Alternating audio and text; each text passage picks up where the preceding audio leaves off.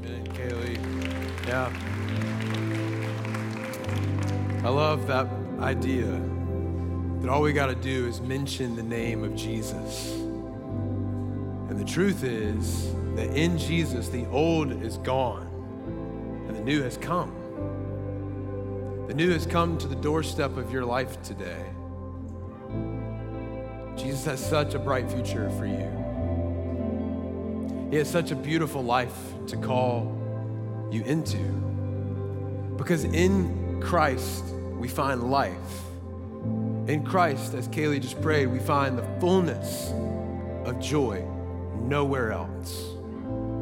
And I love the way that Paul articulates this to the church in Colossae. He says, The Son is the image of the invisible God, the firstborn over all creation. For in him all things were created, things in heaven and on earth, visible and invisible, whether thrones or powers or rulers or authorities, all things have been created through him and for him. He is before all things, and in him all things hold together. All things hold together when they are in him. And he is the head of the body, the church. He is the beginning and the firstborn among the dead, so that in everything he might have supremacy. For God was pleased, He was pleased to have all of His fullness dwell in Him and through Him to reconcile Himself all things, whether things on earth or things in heaven, by making peace through His blood on the cross. Jesus came to make peace with you and to give you peace, to demonstrate what you and I are made for. Overflow, I could not be more glad that you are in the room or online with us tonight. I'm very expectant for where we're going to go over the next few minutes. And I'm just really glad to welcome you to the first dating series of 2023 at Overflow called Dating Why Bother. We can clap for that if you're here to talk about dating. If this is your first night at Overflow, welcome. My name is Carson. I'm the director of Overflow. Turn to the person sitting or standing beside you and ask them, Is it worth it? Is it worth it? That's the title of the message tonight. You can grab a seat where you are. Is it worth it? I believe by the end of our message tonight, we will see that it is worth it to live in God's way and to trust Him with all that we are. I'm so glad. The energy in the room feels good. Who said that? Come on. Was that Emma? Yeah, it does. What if we incorporated that a little bit into our culture around overflow? A little bit of active listening. I like it. Uh, I am. I'm so excited about tonight, and I I have been praying into it.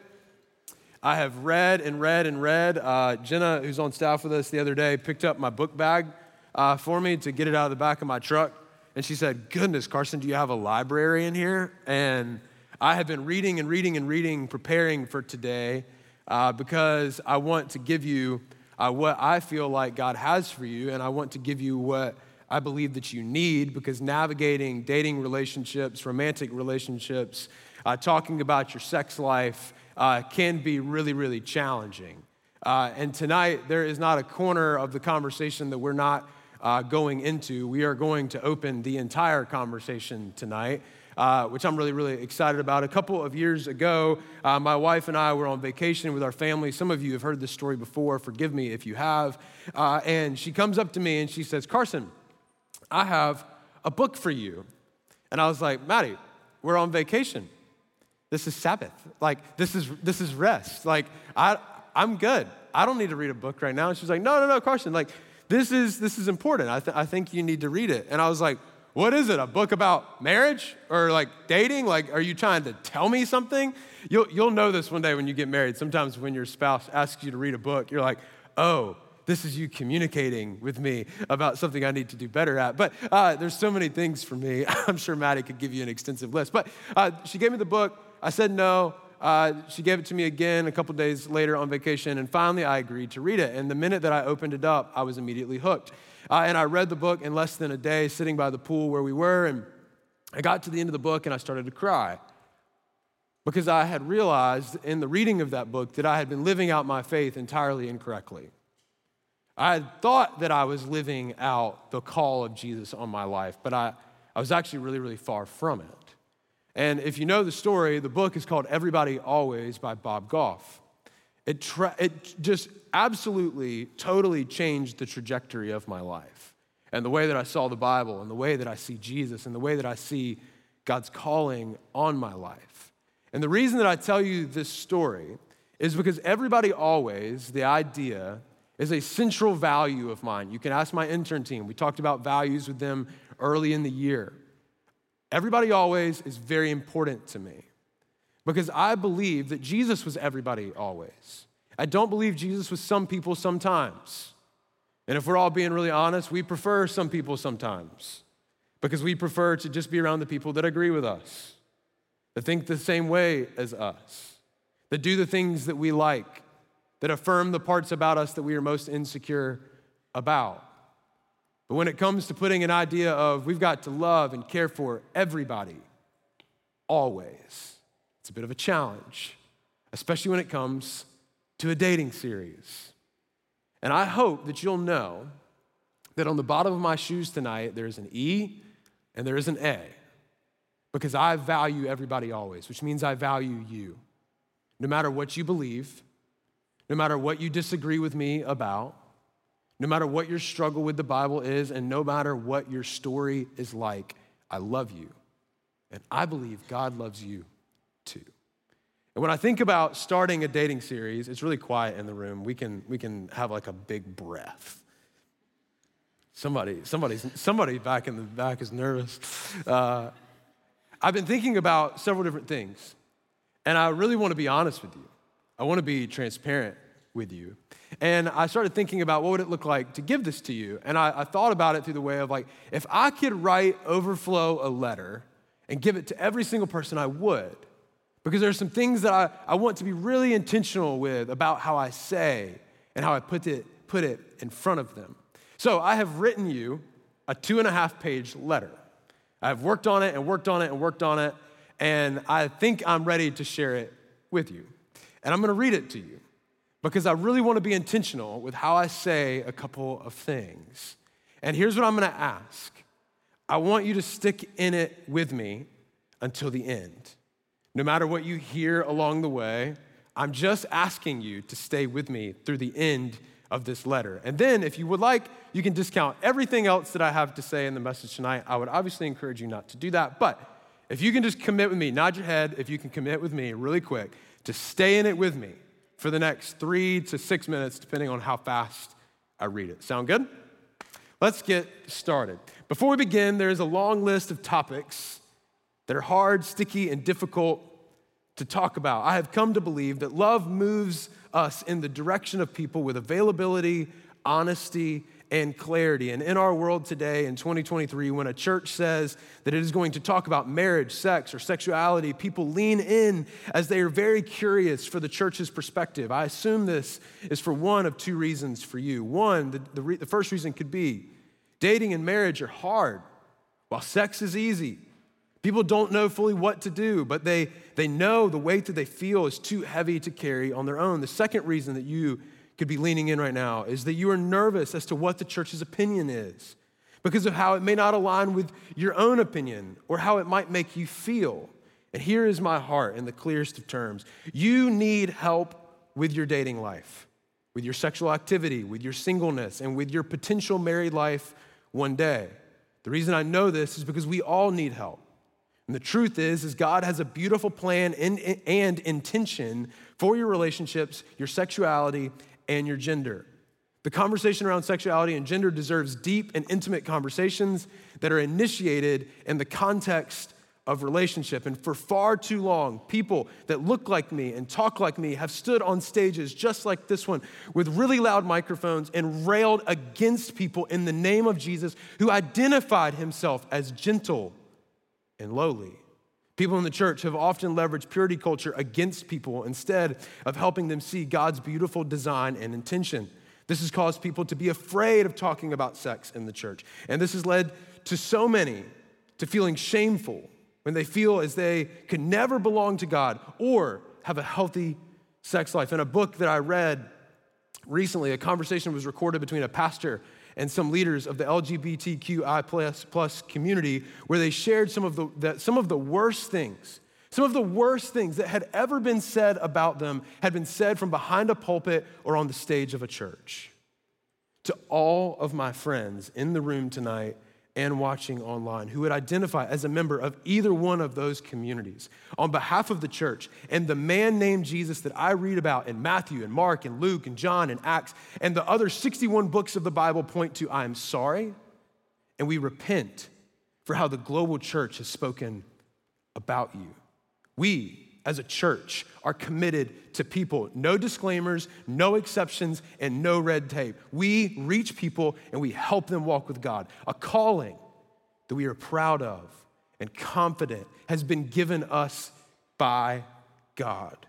If you look at the life of Jesus, you will see that he calls us forgiven sons and daughters, and that's it. End of story. For those of you that need a little bit of proof, John chapter 4, Jesus gives dignity to a woman who is widely known for her promiscuity. John chapter 8, Jesus says to a woman caught in the act of adultery, Neither do I condemn you. Now, go and leave your life of sin. Mark 5 34 says the story, it tells the story of a woman who is considered dirty and unclean because of her hemorrhaging that lasted years.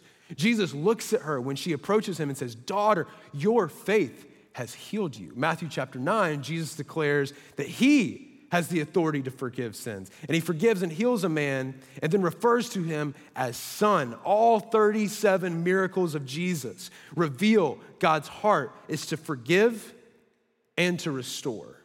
In the midst of Jesus' compassion and forgiveness, he was honest, though, to the point that it cost him his life. Honestly, honesty was one of the many ways, one of the many ways that he proved his love for us. And today, I must be honest with all of you. I have good news and I have bad news. Let me start with the bad and end with the good. Living in the way of Jesus and the way that God intends will cost all of us something. End of story. No matter your sexual orientation or your relational desires, following God with your dating life and your sexual activity will cost you something. And the good news is, it's worth it. When we look at the story of the Bible, there are two significant wedding ceremonies, one in the beginning and one at the end, and they both capture God's beautiful design and intention. Let's start in the beginning. In Genesis chapter 1, verse 27, we see the story of Moses recording So God created mankind in his own image. In the image of God, He created them, male and female, He created them. God blessed them and said to them, Be fruitful and increase in number, fill the sky and subdue it. Rule over the fish in the sea and the birds in the sky, and over every living creature that moves on the ground. In Genesis 2, we see Moses as the one who is writing the book zoom in on the first of the two weddings and the ordination of marriage. In Genesis 2:18, the Lord God said, "It is not good for the man to be alone. I will make a helper suitable for him." Ladies, when you think about the word helper, hold tight with me till next week and I will explain it very, very clearly. But then God created Eve in the story. In Genesis chapter 2, verse 24, it says, This is why a man leaves his father and mother and is united to his wife, and they become one flesh. Hang in there with me, we're almost to the end. This is the very text that Jesus quotes when talking about marriage, a, a section that we will cover in detail next Tuesday. If you want to read ahead, it's Matthew 19 and Mark 10. But ultimately, this leads to our humble posture. Our humble posture. That God created sex, sexuality, and gender with a beautiful plan and intention. He created a venue for sex, and it's called marriage. And when God made marriage, He brought a man and a woman together and ordained their marriage as a means to bear fruit and multiply the earth while mimicking the image of the one who made them. God's image on earth in humanity is reflected in marriage by both halves of God's instilled image, male and female, coming together in selfless unity. Here is our posture we do not stand on issues, we do not rail on them. We walk with people, people in our church, people in this room, and people online right now probably disagree with some of the things that I just said, and that is okay because the success of our church doesn't rise and doesn't fall with our agreement, but rather our unity around the person and the way of Jesus. Paul speaks to this in his letters to the church in Ephesus, Rome, and Corinth. Ephesus or Ephesians chapter 4, verse 2. Be completely humble and gentle, be patient, bearing with one another in love. Make every effort, not some, make every effort to keep the unity of the Spirit through the bond of peace. Romans chapter 3. For all have sinned. How many? For all have sinned and fall short of the glory of God, and all are justified freely by his grace through the redemption that came by Christ Jesus. 1 Corinthians chapter 2, verse 2, for I have resolved, Paul is writing, to know nothing while I was with you except Jesus Christ and him crucified. I came to you in weakness with great fear and trembling. My message and my preaching were not with wise and pervasive words, but with a demonstration of the Spirit's power, so that your faith might not rest on human wisdom, but on God's power. At the end of our Bibles, we find the second wedding story a huge wedding banquet where heaven and earth meet. People from every nation come together and dine with their Creator. Our calling until that day is to live as God's distinct and royal priesthood on earth, as we will be in heaven. God has a design and an intention for your life. We are confident of this. And we are committed to helping you see it and to walk in it. Our table is big, diverse, and messy. And no matter what you believe, you have a reserved and secure table, seat at our table. We are committed to caring for you, being honest with you, and helping you walk with God. You are a part of my everybody always. I love you, and I believe and know that God loves you too. That is my letter to you because it's okay because I care about you, because I care about God's intention for you, which is why I want us to wrestle with the question dating, why bother? Because when it comes to romantic relationships, when it comes to sexuality, when it comes to the big questions of our day, we must handle them with immense care. We must see people over problems, and we must go to the teaching of God, to his intention and to his creation to look to where we will get our cues from and where we will get our insight from. So the question that I have for you is very simple is who has authority when it comes to your dating life, when it comes to your sexual activity? Who has authority? And yes, I'm of the opinion that you should give authority to God. But just for a minute, can we just slow down long enough to be real and honest? In light of your current life right now, who has authority? And we're gonna do a couple different things tonight. uh, we're, gonna, we're gonna talk about dating 101 for a few minutes because some of you might not be here next week, and I want to give you a couple things while I have you. Uh, and then we're gonna talk about how to break up. That's gonna be an awkward conversation. Uh, uh, then we're going to talk about how to thrive while you're single. And then we're going to land with talking about when to have sex. Light night. So let's jump in. Uh, Maddie and I started dating uh, 10 years ago, which is pretty crazy. Uh, 10 years ago, on I believe it was March 23rd. I guess I should know that, that date. Uh, Let's hope she's not watching online right now. I, I, I don't think that's right. But uh, nobody text her. I said something a couple weeks ago and I got off stage and she was like, You said what? Uh, but we, our first date was to Tower 7 at Wrightsville Beach. And uh, I was so nervous uh, because I was working at the church at the time. And I told myself, Carson, you can date any girl in the church except for the pastor's daughter. Like, just be smart. You know, like you like your job, you want to stay here, probably want to have a career here. Just what's the wise thing to do? You know, well, here we are. Uh, we started, we went to Tower 7. We had a great conversation. We come out of lunch. We're going to get in my car. Uh, which was like a dinosaur at the time. Uh, and we were going to go to Access 10, where we typically go when we go to the beach, uh, and we were going to go walk. Or that was at least typically where she went. And uh, we got to my car, and there was a little orange envelope underneath my windshield wiper. It was a parking ticket.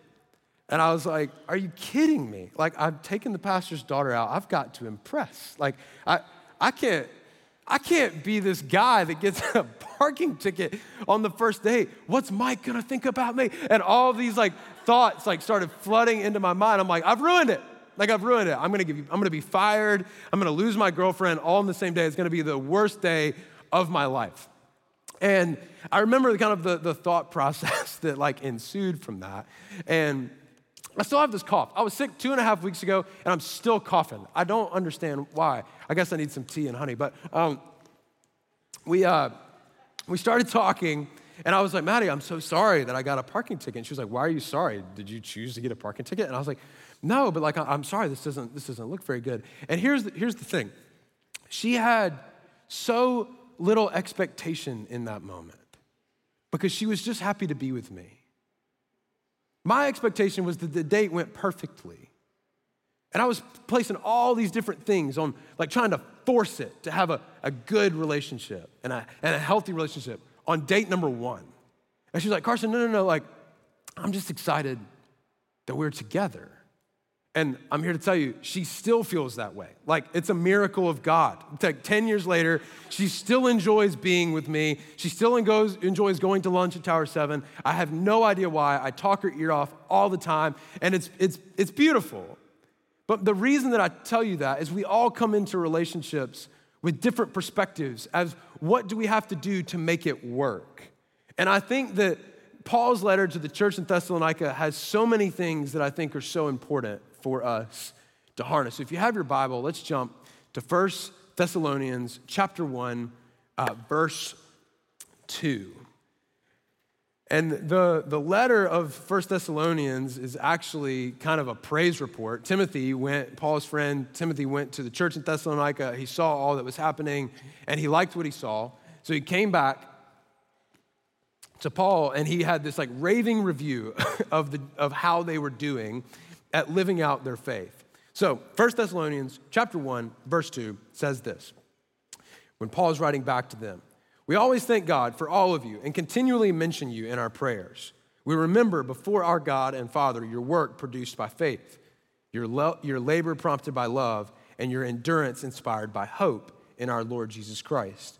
For we know, brothers and sisters, loved by God, that He has chosen you because our gospel came to you not simply with words, but also with power, with the Holy Spirit and deep conviction. And I think if you were to kind of like look back at, at verse three, we remember before our God and Father your work produced by faith, your labor prompted by love, and your endurance inspired by hope. Those things jump off the page at me. And yes, Paul is not talking specifically about dating. If you actually have done your research, you will find that there is no specific dating advice in the Bible. The Bible talks about singleness, and the, the Bible talks about sex, and the Bible talks about marriage. The Bible does not give us very clear terms for what it looks like to be really successful at dating. But we're going to talk about that in great detail next week. But here's what I want us to see is a healthy perspective on dating and marriage. It takes work produced by faith. It will require labor prompted by love, and it will also require endurance inspired by hope in Jesus. It's going to require work, some things that are enjoyable, that are motivated by our faith. It's going to take labor, some really difficult things, some things that you wish that you wouldn't have to do, some things that you wish you didn't have to believe that are motivated by God's love in your life. And it will require endurance. Because here's the truth if your sole purpose in dating is to find fullness, cure insecurity, or satisfy your sexual desires, you are in it for the wrong reasons, and pain is on the horizon. I love you enough to be honest with you. This is the truth. If the reason that you want to date somebody is to find fullness or to feel less insecure, or to just find somebody that satisfies your sexual desires. Destruction is in your pathway. That's not why God made it. God has a better, bigger vision for you. To sum up what I believe dating is, is it's simple. Is dating is learning, serving, and practicing devotion. It's learning about your future partner, it's learning how to serve them, and it's practicing being fully devoted to God. And don't confuse practicing devotion to your partner. Practicing devotion in this context, learning while you're dating somebody, what does it look like for me to be fully devoted to God while I'm in an intimate relationship that wants to consume all of my time, all of my attention, and get all of my trust for success in my life? Dating is where you and I say, we're gonna, we're gonna slow down. And we're gonna get everything out of this that we are made to get. We're gonna choose to be really, really devoted to God. Because here is the truth and the reality is anything, not just in the context of dating or sex, anything that muddies the water between you and God needs your immediate attention and your unconditional surrender. If you're a Jesus follower in the room, this applies directly to you in your current life. When it does not matter if it's school, if it's dating, it's if it's friends, if it's family, no matter what it is, if it's muddying the water between you and God, it's time to pay really, really close attention to what it is. Why is it there? Whose authority is it under?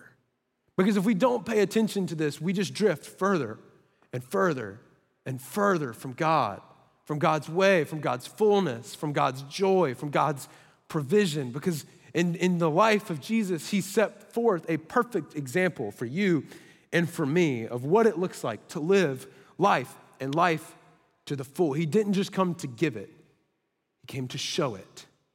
So let's jump in to conversation one of tonight. I know we're 20 minutes in and we're just getting to conversation one. I promise you, I'm gonna do my best to get us out of here on time tonight. How to break up. We are starting the dating series with the end in mind because here's the thing when we talk about dating in church, we seldom talk about breakups.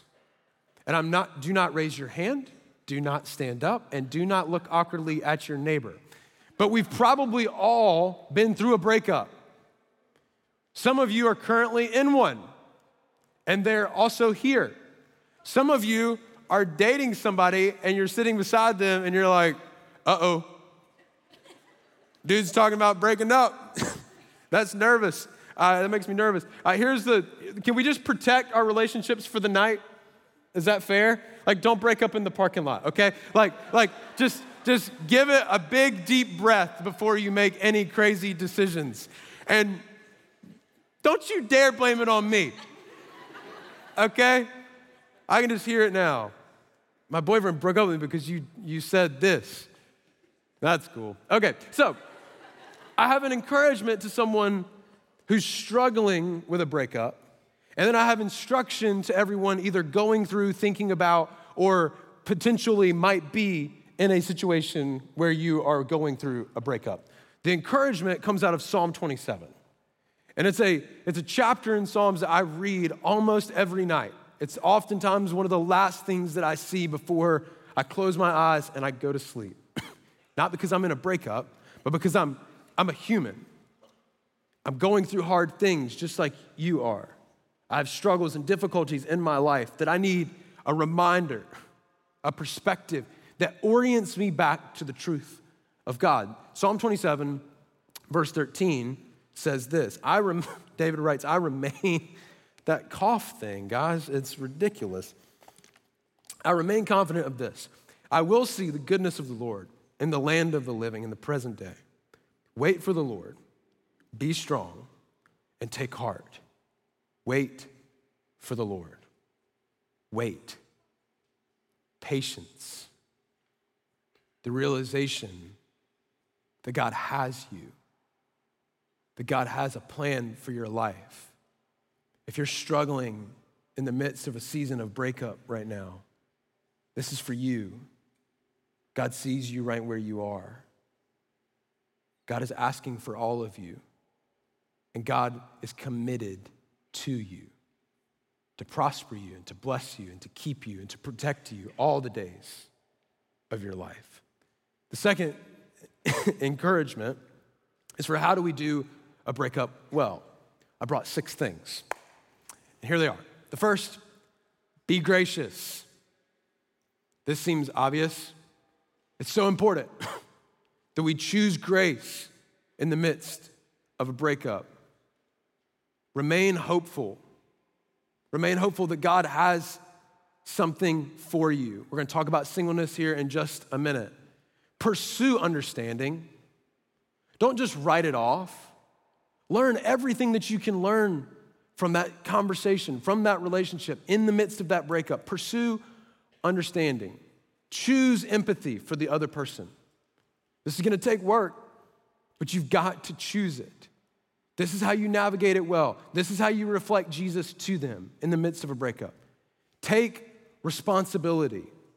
I'm not suggesting that you need to take responsibility for something that you did not do, but take responsibility for everything that you did do, for everything that you can, honestly.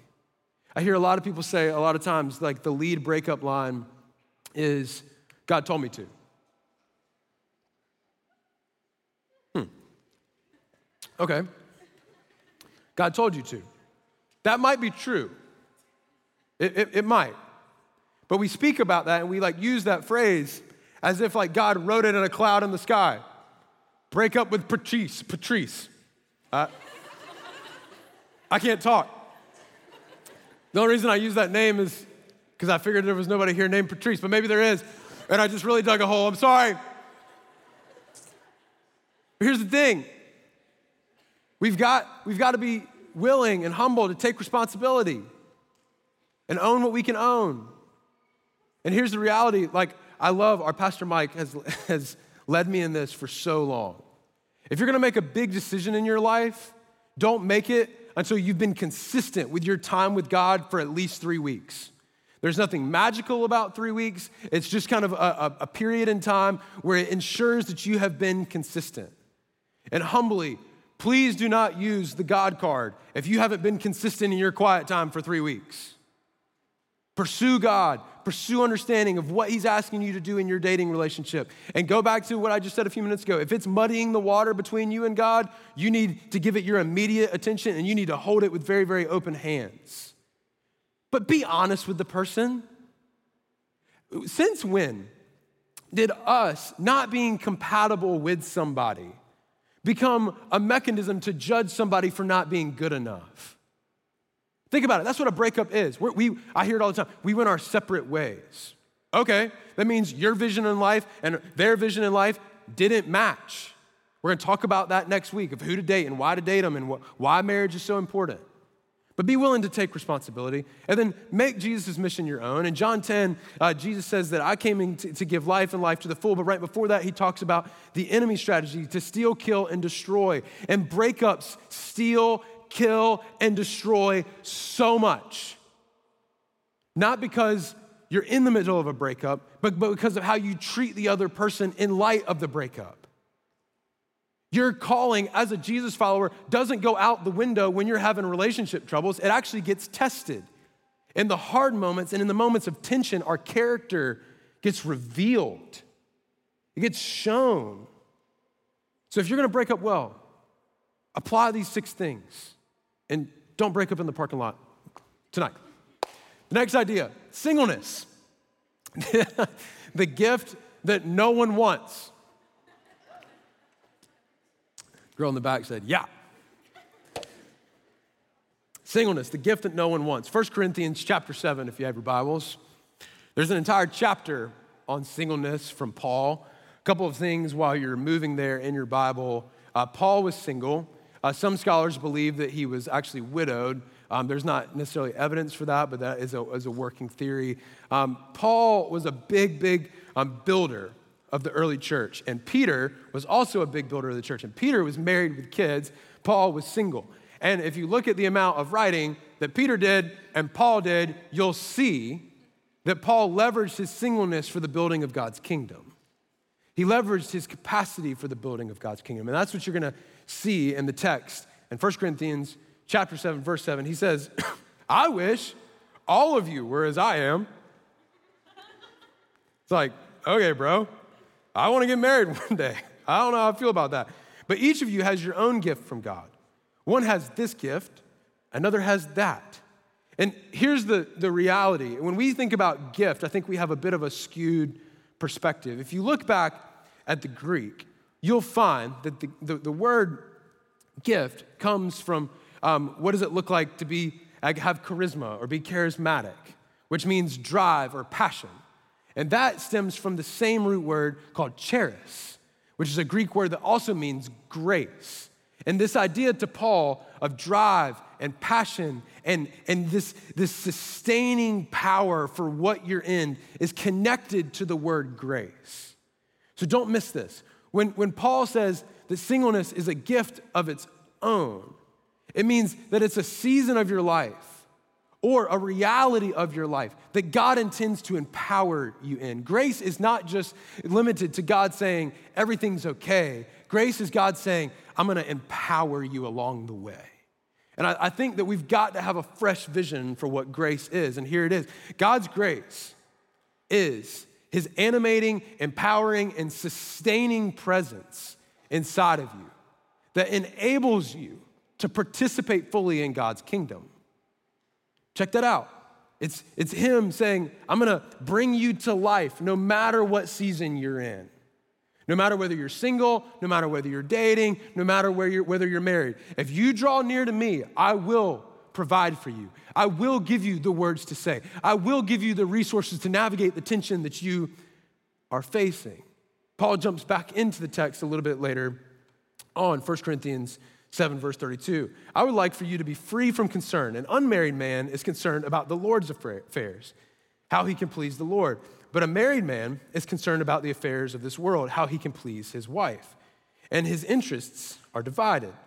An unmarried woman or virgin is concerned about the Lord's affairs. Her aim is to be devoted to the Lord in both body and spirit. But a married woman is concerned about the affairs of this world. How can she please her husband? I'm saying this for your own good not to restrict you, but that you may live in a right way, in undivided devotion to the Lord. Undivided devotion. This gives us such a refreshing and helpful perspective as to how do we thrive while single. Because singleness is where we are to learn devotion, solidify our identity, and be focused on building God's kingdom. Check this out for all the single people in the room, and you're like, yo, can, can I meet somebody? uh, this is not about that. You have a role to play right now while you are single in God's kingdom that you will not always be able to play, especially if you get married. Take this from somebody that is married with an eight month old at home my availability to ministry and my availability to the church, even though it's my job, like I, I have to be here 40 hours a week or I get removed. Like I, I, I, have a, I have a calling on my life, but my capacity and my availability to build God's kingdom is a little bit limited in the ministry sense. Now I'm building God's kingdom at my home, and there's a whole other piece to that that's so critically important. But don't waste the years that you're single. You have something to participate to the church, participate in with the church. You have something to contribute to the church. You have so much time. I, I hear people say all the time, uh, I don't have that much time anymore. I'm, I'm too busy. I'm like, you, I was writing a message the other day at the pediatrician when my daughter was sick and it took an hour to get inside. Like, you, I don't, I'm telling you, you've got time right now. Use it, use it effectively, and learn this undivided devotion to God now while you're single. It's harder to learn when you're married, it's harder to learn when you're dating somebody. Capitalize on the time that you have now. And here's the reality when you are fully satisfied by God, is when you are able to fully enjoy His creation. If you're not able to learn right now how to be fully satisfied by God, what makes you think that you're going to be able to do that when you're married? When you're You've got way more distractions, way more things to attend to, a whole other person and potentially a family one day to care for and to nurture and to lead and to develop and give yourself away to. Learn right now in your life, no matter whether you're dating or whether you're single, make it your mission to be so unbelievably focused at being fully and completely satisfied by God, you will not regret it. And I love the, the fact that Jesus lived the true definition of life and life to the full. And he was single. And in John chapter 15, he says this As the Father has loved me, so I have loved you. Now remain, some translations would translate as now abide in my love. If you keep my commands, you will remain in my love, just as I have kept my Father's commands and remain in his love. I have told you this so that my joy may be in you and that your joy may be complete. In other words, the fullness of joy that I'm walking around with in my singleness, Jesus is saying, I have because of my connection to my Father in heaven. A perfect example for you and for me of what it looks like to live life and life to the full is to be fully devoted to God, no exceptions. So now let's talk about sex. Everybody's been waiting for this one. Genesis chapter 2, verse 25. Let's put this on the screen. Adam and his wife were both naked and they felt no shame. Praise the Lord. Y'all are that timid to talk about sex. Okay, cool. Let's open it up then. Uh, sex predates sin. I don't know if you've been told this, but if you have, I want to undo it. If you've been told that sex is bad, they were wrong. Sex is not bad, sex is really good. It was made by God, it was made for God. God made it in the garden with Adam and Eve with design and intention. He, I'm 100% sure from the context of that verse, God didn't look down on Adam and Eve doing things that married people do and go, no, that's not what you do. He's like, no, that's the way I, that's the way I made you. I told you, be fruitful and multiply. In other words, be fruitful in your life and have a bunch of kids. In other words, have a lot of sex. And some of you are so uncomfortable right now. It's okay. I promise. And here's the danger, and we're gonna read something here in just a minute. I'm gonna be so over tonight. Woo! Uh, the thought that sex is evil and is bad does far more harm than it does good. And I'm gonna kind of pull this apart a little bit. Let's jump back to 1 Thessalonians chapter 4. For those of you that grew up in Christian school, this probably feels like a sword drill where you're just jumping around uh, in your Bible. But uh, 1 Thessalonians chapter 4, Paul says this As for other matters, brothers and sisters, we instructed you how to live in order to please God, as in fact you are living. Now we ask you and urge you in the Lord Jesus to do this more and more. For you know what instructions we gave you by the authority of the Lord Jesus. It is God's will that you should be sanctified. In other words, recreated. That you should avoid sexual immorality. Sexual immorality leads us to the term porneia, which is where we get the term porn, which we'll talk about in just a second. A second. That each of you should learn to control your own body in a way that is holy and honorable. Let's stop right here for just a second. Holy and honorable. It has two implications. Paul's saying, honor your body in holiness with God's design and intention, and honor towards each other. When you think about expressing yourself sexually, you need to honor the other person because that is God's intention. He goes on to expound upon it a little bit more in verse 5 not in passionate lust like the pagans who do not know God, and that in this matter, no one should wrong or take advantage of a brother or a sister, which leads us to the reality that there is no such thing as casual sex. If we're gonna honor someone, we cannot objectify them. And passionate lust would lead us to the idea that when we have sex, we're having it for the reason that we want our pleasure to be fulfilled. And Paul's like, no, no, no, no, no, no, no. That's not the way of Jesus. If you're to possess your, your body in holiness and honor, you're seeing the other person and you're caring about them more than you're caring about your desires and your desire for pleasure. He goes on. The, word, the, the Lord will punish all those who commit such sins. And we told you and warned you before, for God did not call us to be impure, but to live a holy life. Therefore, anyone who rejects this instruction does not reject a human being, but God, the very God who gives you his Holy Spirit. And this is like the disclaimer you, you can be mad with me, but honestly, you're probably mad with God if this frustrates you. That God has given you an, a specific instruction for holiness and honor, holiness to his way, his intention and honor to the people in your life. So, how do we do that?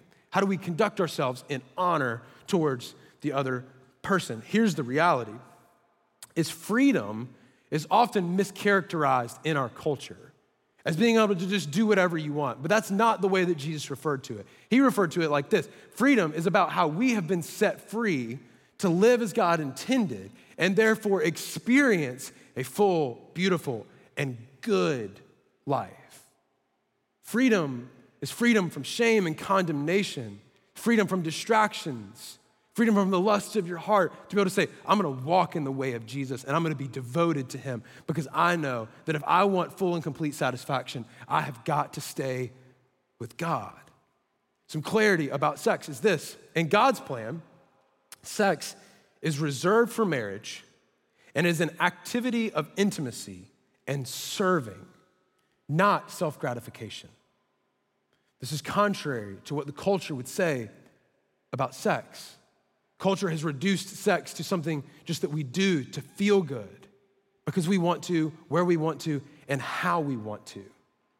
And that is not how any part of Scripture talks about sex. It's so interesting to me that Paul's first example of idolatry is sex in Romans chapter 1. We don't have time to read all of it. But it comes from this thing that was happening in that day in the, in, the, in the city of Ephesus, where Paul actually spent multiple years. There was a goddess of sex, and people would come from all around the world to worship this goddess of sex by having sex with one of the 1,000 prostitutes that were kept in this temple in downtown Ephesus. And Paul's looking at this and going, That's not worship. That's not how you conduct your, your body with holiness and honor. Holiness and honor requires a relationship, it requires connection, it, it, it, has to have intimacy. It has to be equally about the other person, not coming to some temple to, to gratify the, the desires of your heart to worship this goddess of sex. And I think that that, that reality points us to the fact that sex is not God. It's just not. Therefore, it cannot provide lasting fullness or happiness. It simply cannot. And I think if we were all just getting a little bit beneath the surface of our life tonight, and we were to be just really gut level honest, it's very consistent that we look for sex to give us fullness or to give us happiness. We can't afford to make that mistake because sex very simply isn't God. I was fascinated when I read an article the other day from a former writer for Playboy. And she tells the story of how she engaged in countless different opportunities of casual sex. She writes this article not from a Christian perspective necessarily, but her observation on the sexual revolution and the removal of sex from intimacy and from connection and from relationship. And she says this The lie that I told myself for decades was I'm not in pain, I'm empowered. Casual sex is fraught with insecurity and miscommunication. Intimacy and love are punchlines. When a man I slept with had the courtesy to reach out, I mistook relief for happiness. Rewiring my brain to be grateful for the bare minimum. The saddest realization is how low I set the bar. A lifetime of allowing myself to be the other woman taken for granted or treated like a doormat under the false pretense of being empowered came to a head one night with the arrival of a text message from an on again, off again lover. Good night, baby. I love you, it said. Quickly followed by, wrong person. Rock bottom doesn't always look like losing everything or ending up in jail. Sometimes it can be that sick feeling in your gut when you know emotionally you're done. I wanted to be able to have meaningless sex like a guy, but it didn't work. After years of writing for Playboy, I've learned that it doesn't work for a lot of men either. For years, I tried unsuccessfully, unsuccessfully not to catch the fields. Even that expression is so telling, she writes, about the way emotions are viewed regarding relationships, as if they're a cold or the flu or some kind of sickness you need to get over. Don't set the bar low. Set the bar very, very high because God has an intention for it, an intention that is there for your protection, for our survival, for the care of our souls. When you begin to look at the industry around porn, you find that 43% of people in today's world would say that porn is now morally acceptable. 35% of all internet downloads are pornographic, and 40 million US adults regularly view porn. I read an article the other day that suggested that the porn industry costs the businesses of America $16 billion from people looking at porn during work. Our culture has a problem with the way that we view sex because we've removed it from God's intention and God's way. The reality is, is that the only place safe enough to hold the power of sex is marriage. Our pastor has said that for years and years and years. It's not us holding on to some traditional value, and it's not even us trying to beat you over the head with it tonight. It's just us trying to be honest with you. Don't set the bar low. Because people in the world are even catching up. A former writer from Playboy is catching up and seeing sex isn't God. It can't supply fullness and it cannot supply happiness. Here's the reality God has a beautiful intention for your romantic relationship and sex life. The question is will you trust Him? Will you trust Him? And maybe tonight you don't trust Him, but will you try? Will you wrestle with it? Will you give it a chance? Will you give God an opportunity to be the only thing and the only person that you run to? And here's the, the truth when you submit yourself to God's authority, you are safe and sure to be fruitful. You're safe and you are sure to be fruitful because God made it, God knows it. And I think it could be easy to get to an, the end of a message like this and feel like we took the content of your life and we pulled it out in the open and the lead emotion to be shame or condemnation. And there's a story in the Old Testament of an Old Testament prophet called Hosea. And God goes to Hosea and he says, See that promiscuous woman over there? See that woman who's not living in the sexual ethic and the sexual design that I have? I want you to go and marry her. I want you to have kids with her. So he does. He goes and marries her and he has kids with her. And then after she's done having kids, she, she runs back off and enters back into prostitution of that day and sells her body. And it's in the moment that she has been used, she has been abused and hurt beyond belief. God looks at Hosea and says, Go buy her back, pay full price. And in y'all's relationship, don't let her call you master like she called the people that she was in prostitution with and in slavery with. Invite her to call you husband. God wrote this beautiful story together, I believe, to prophesy the way that he would be faithful to the people of Israel every time that they would be unfaithful. And I believe it translates directly for you and for me. No matter how many times you've messed up, no matter how many times that you've operated outside of God's intention and God's way, God's saying, I paid in full for you. Paul uses that language in his letter to the church in Corinth. For you have been bought with a price. Honor God with your bodies. God, God gave everything in Jesus to have you. He's just saying, Come. Allow me to be your authority because when I'm your authority, you will find true fullness and true happiness because I can only be good. God has been so faithful for generations in this specific topic. He has no intention of giving up on you. He sent Jesus to ensure that you and him could do life and life to the full, not just on earth, but forever. Remember the second wedding story? Where we're all gathered around a table with our Creator, dining and communing with Him as His royal and distinct priesthood. That's your calling.